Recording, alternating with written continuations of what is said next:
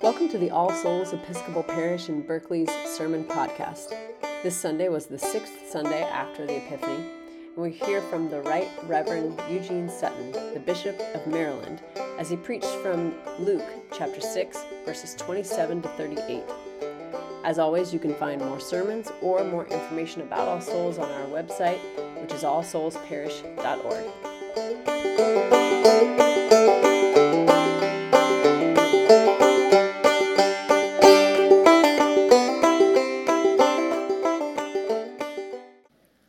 Good morning, my brothers and sisters. Grace, mercy, and peace to you from God, our Creator and our Savior, Jesus Christ. I come from you, come to you from the far eastern regions of the Diocese of California. The east, east, east, east, east, east, east, east, east bay, called the Chesapeake Bay. And uh, and we. I just bring you greetings from your brothers and sisters there. We are all one in our work to do the ministry of Christ in the world. And we're looking forward to hosting the General Convention of the Episcopal Church next summer. We were going to do it last summer, but there was a little virus. And we think it's going away by then. Foolish us. But something will happen then. And we look forward to hosting you, as many of you as can make it there. This was... morning, I want to call your attention to the gospel lesson. Why? Because in the United States of America, over thirty thousand of its citizens are killed every year by guns. Another eighty thousand are shot every year, estimated eighty thousand, most of whom will carry permanent in- injuries, and all of whom will carry emotional scars for the rest of their lives. So just think about those figures. It means that every eight to ten years, one million Americans are shot in this country. Let's break it down on what these numbers mean. It means that, on average, one in three people in the United States knows someone who has been shot. On average, thirty-one Americans are murdered with guns every day. And one hundred fifty-one are treated for a gun assault in an emergency room. Every day on average, fifty-five people kill themselves with a firearm. forty-six people are shot or killed in an accident with a gun. More than one in five U S teenagers ages fourteen to seventeen, report having witnessed a shooting. An average of seven children and teens are killed by guns every day. And it's not just urban teens. Did you know that teens in rural counties are as likely to be killed by a gun as with urban counties? Only in rural counties, they shoot themselves. And in urban counties, they're more likely to be shot by another. Amer- American children die by guns eleven times as often as children in other high-income countries. And firearm homicide is the second leading cause of death after motor vehicle crashes for young people to age nineteen in the United States. This comes at a tremendous cost to our society. One million emergency room visits. One million families grieving. One million victims and survivors trying to put broken bodies and emotional wounded souls back together again. The financial costs are staggering, billions of dollars. Almost half the co- cost borne by you and me, taxpayers. The long-term costs of physical rehabilitation, the wheelchairs. The emotional costs to the victims and their families that last for decades. The violence affects us all. Whether it's in the middle-class enclaves of Newtown, Connecticut, or Berkeley, California, or a native reservation in the Dakota Plains, a school campus here or there, a mall, an army base, or some forgotten street in a God-forsaken part of Charm City, Baltimore, Maryland. We are a nation mourning over the killing of its children. What's going to stop it? What's going to stop the epidemic? And it is that it's a disease. The epidemic of violence in our country and in our world. The Christian gospel has proclaimed for thousands of years that there is a cure. But we have lost confidence in our days that ancient solutions will work. We have lost confidence in the power of the gospel to change people's lives and institutions and societies. For according to the gospel of Jesus Christ, the cure for violence is love. Jesus said in the gospel lesson, it's not really a sign for today, it's a sign for next week because the lectionary committee knew I was going to visit this Sunday. Holy Spirit. Jesus said, love your enemies. Do good to those who hate you. Pray for those who curse you. Bless those who abuse you. Love, do good, bless, pray for. Is he crazy? Our violence-ridden culture would have us believe that Jesus, maybe those were wonderful words two thousand years ago in some little backward corner of the world, but here in the twenty-first century, no, no, no, no. We're not going to love our enemies. We must fight our enemies, outwit and outmaneuver our enemies, destroy and kill our enemies before they outmaneuver, outwit, and destroy and kill us. And yet, Martin Luther King Junior many years ago had these to say, this, these words to say about this gospel lesson. He said, Jesus has become the practical realist. Far from being the pious injunction of a utopian dreamer, the command to love others is an absolute necessity for the survival of our civilization. Yes, it is love that will save our world and our civilization. Love and even for enemies. Was he right or was he wrong? How does it actually work? You may have heard stories I have of, of persons in martial arts who will sometimes invite someone to attack them, and then the person would end up lying on the ground before they get there because they center their spiritual energy and guided it toward nonviolence. What is that force? That nonviolent power that can disarm people. Power, in human terms, is the ability and use of force to accomplish your will on others or on situations.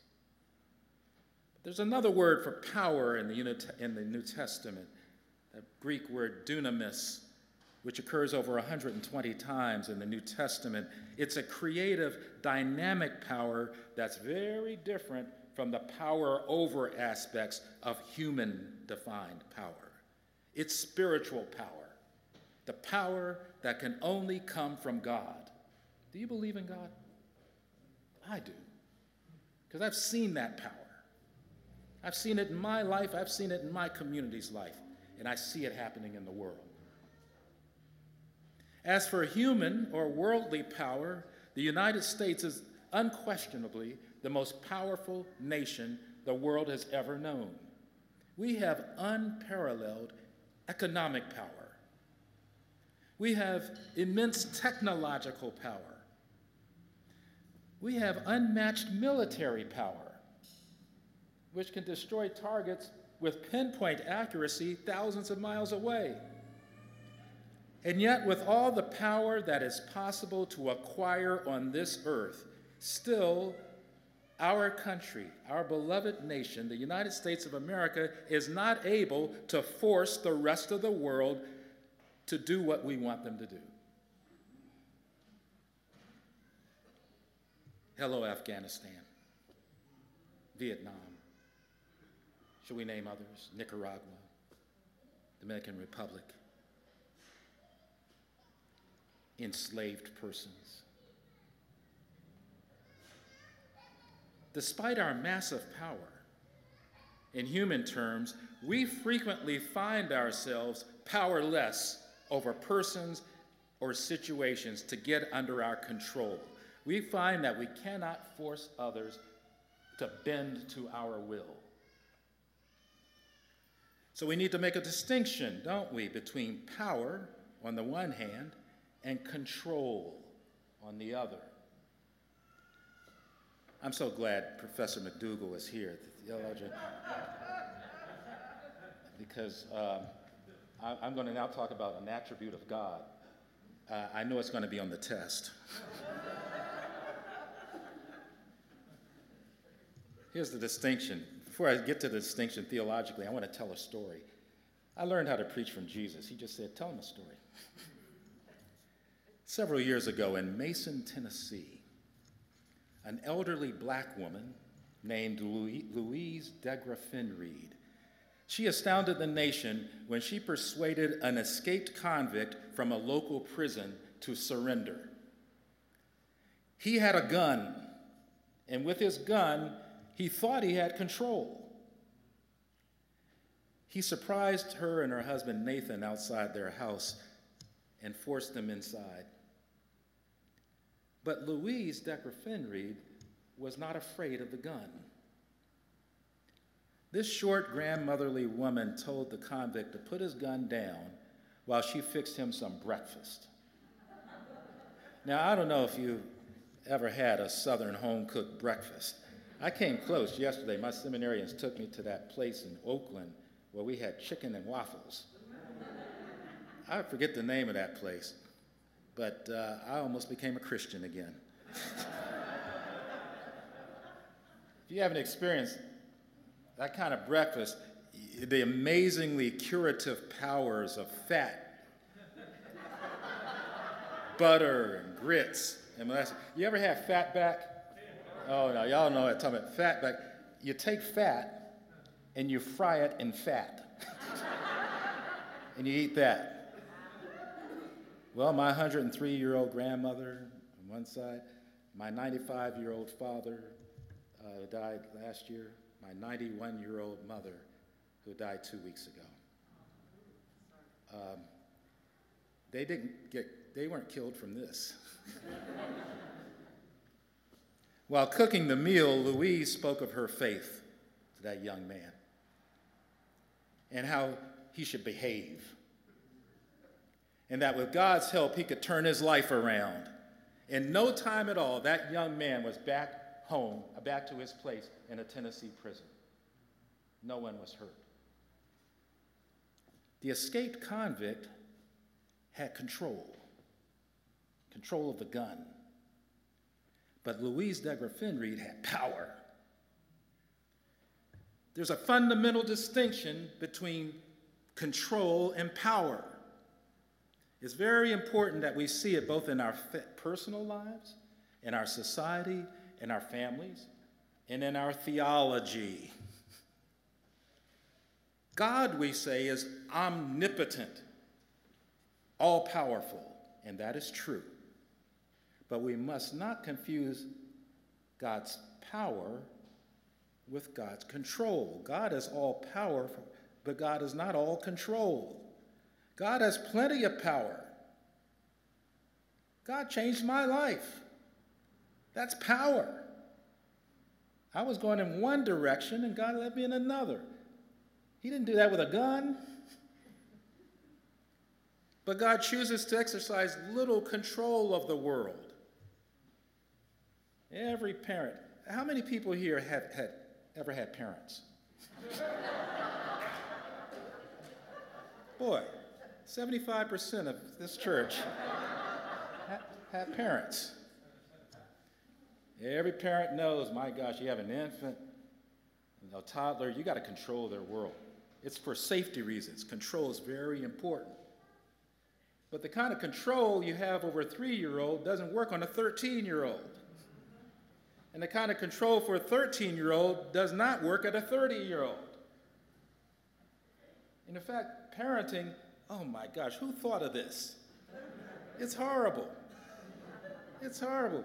Every year you have to you have to lift control and let them do things you know they shouldn't be doing.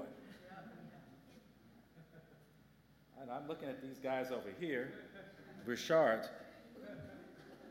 Uh, God bless you guys. Bless you guys. Just stay, stick with them for a while. It's for a good reason. But that, that's, that, that's the thing. You have to, you have to ease up on control and actually become more powerful in their lives. But it's hard. It's hard for the church. It pains me to see, especially some churches. It was one of the reasons I'm an Episcopalian, is I left churches that tried to treat me as a three-year-old. Cognitively, emotionally, theologically. And they, they, they, the institution was invested at keeping us at a low level of spiritual development because it was an instrument of control.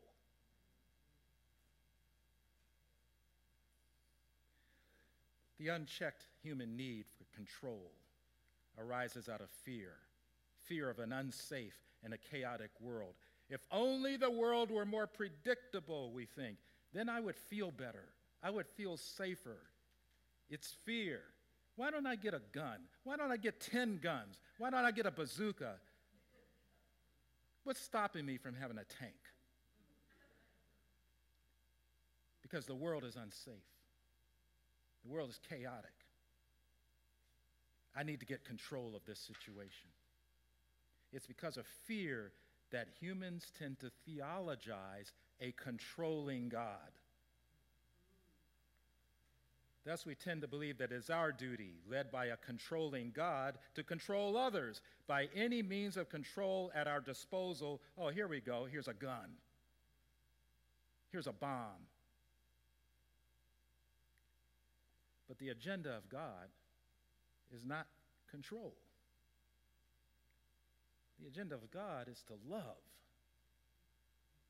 Love always seeks the best for the beloved, even at great cost. God so loved the world that he gave his only begotten Son, to the end not to condemn the world, but to save it. From John three.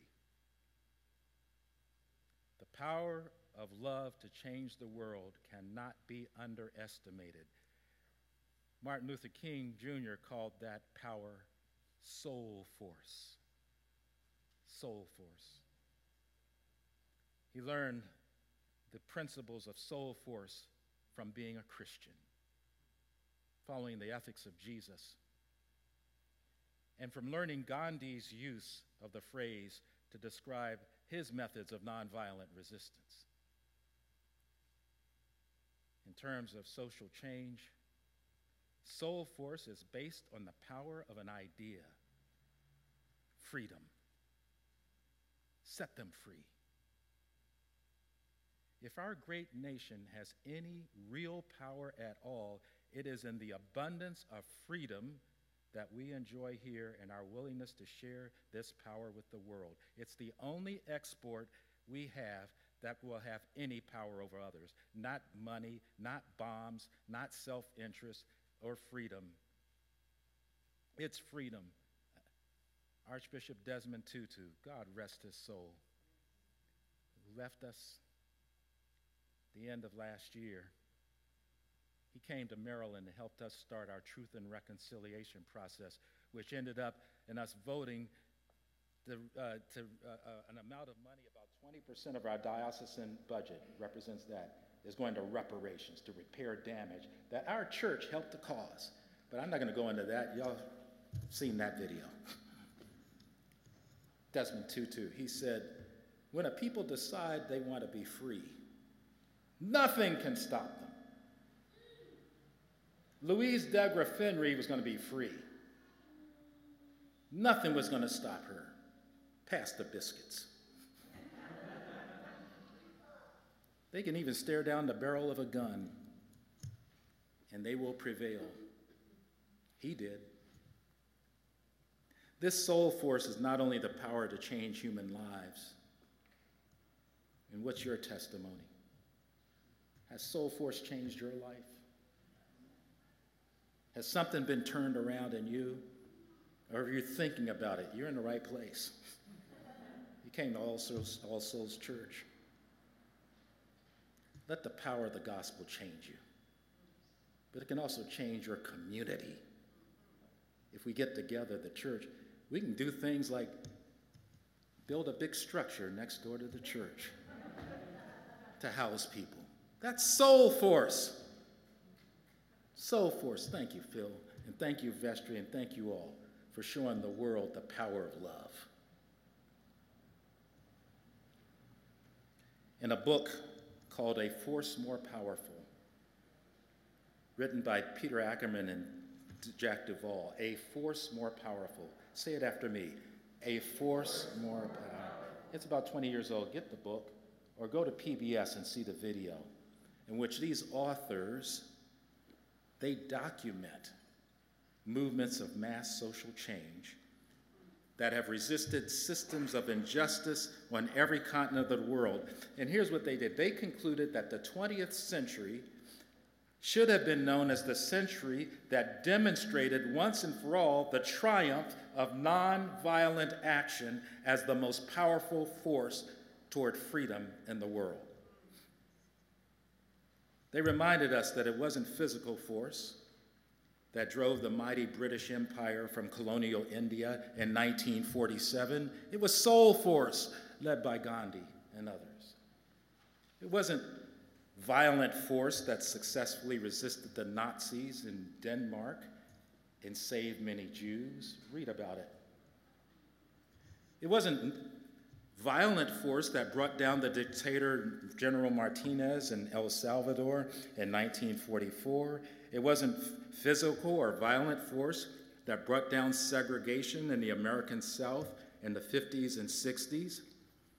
It wasn't violent force that restored democracy in the Philippines in nineteen eighty-six. It wasn't violent force that moved Lech Walesa and Solidarity into power in Poland.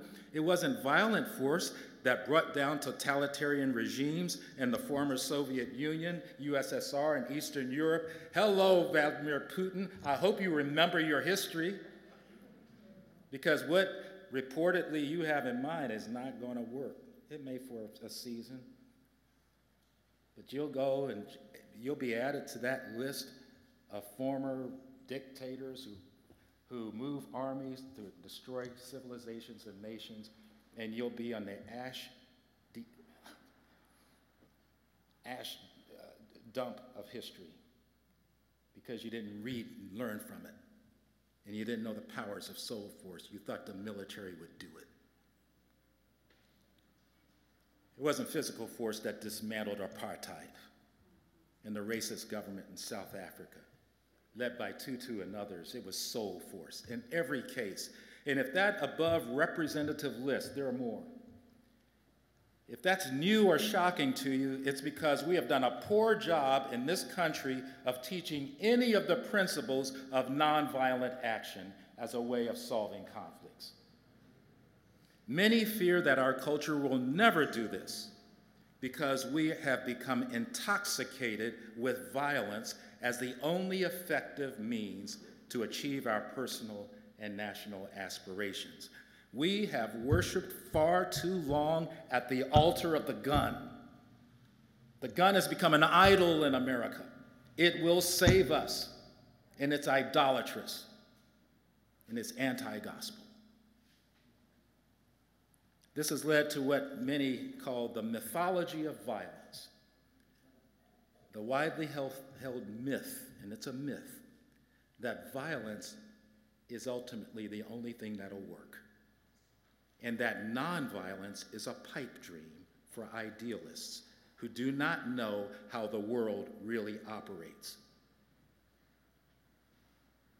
God knows how to operate, how the world operates. And that's why God sent his son, Jesus, to say, let me show you how this thing's going to work. And by the way, you're going to kill him. But that won't be the last word, because he's going to rise again. Resurrection. God has the big trump card. What's the worst that you can do? Oh, it's death? It's death? I trump it. Resurrection. Resurrection. Power. Let me say here as I'm winding down, thankfully, I know y'all got stuff to do. This is California. You have to go jog and surf and all that stuff. See, in, in, in Maryland, we don't have anything to do. We just sit in church.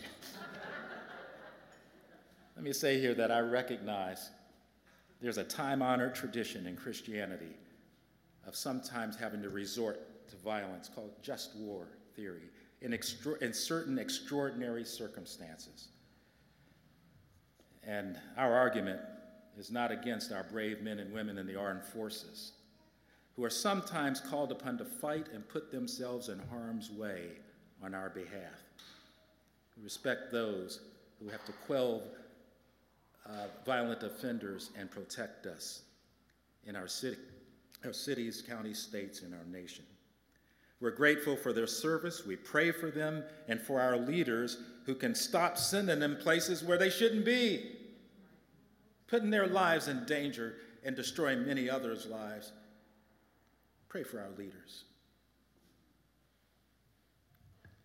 But you do not need to be a pacifist like Jesus.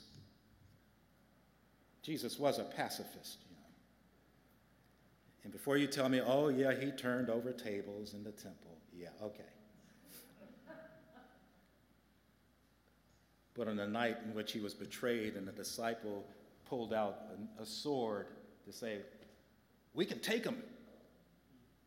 Jesus said, put that down. My kingdom will not come this way. And Jesus' followers held to that philosophy for at least the first three hundred years of the Christian movement. In fact, they won over the pagan Roman Empire and didn't fight a single battle getting there. But after they, our ancestors, assume power, then we start forgetting some of the lessons of our ancient forebears. You don't have to be a pacifist like Jesus or Gandhi or King or Tutu or the Dalai Lama in order to learn any of the almost two hundred methods of nonviolent action that have been proven to be effective in removing unjust institutions and governments, and in restoring peace and freedom. As Christians, as followers of Christ, we are called upon to teach peace, as well as practice peace, and start talking about peace and nonviolence. Nobody else is. Name me a political leader right now in our nation who talks about the power of nonviolence. And few religious leaders. We must repent, both individually and collectively, for believing that violence and killing is the only way toward peace. Let me close with this. Near the end of his life, Martin King Junior, he had this to say about the civil rights struggle. To our most bitter opponents, we say, we shall match your capacity to inflict suffering by our capacity to endure suffering. We shall meet your physical force with soul force. Do to us what you will, and we shall continue to love you. We cannot in all good conscience obey your unjust laws, because non-cooperation with evil is a moral obligation for us, as is cooperation with good. Throw us in jail, and we shall still love you.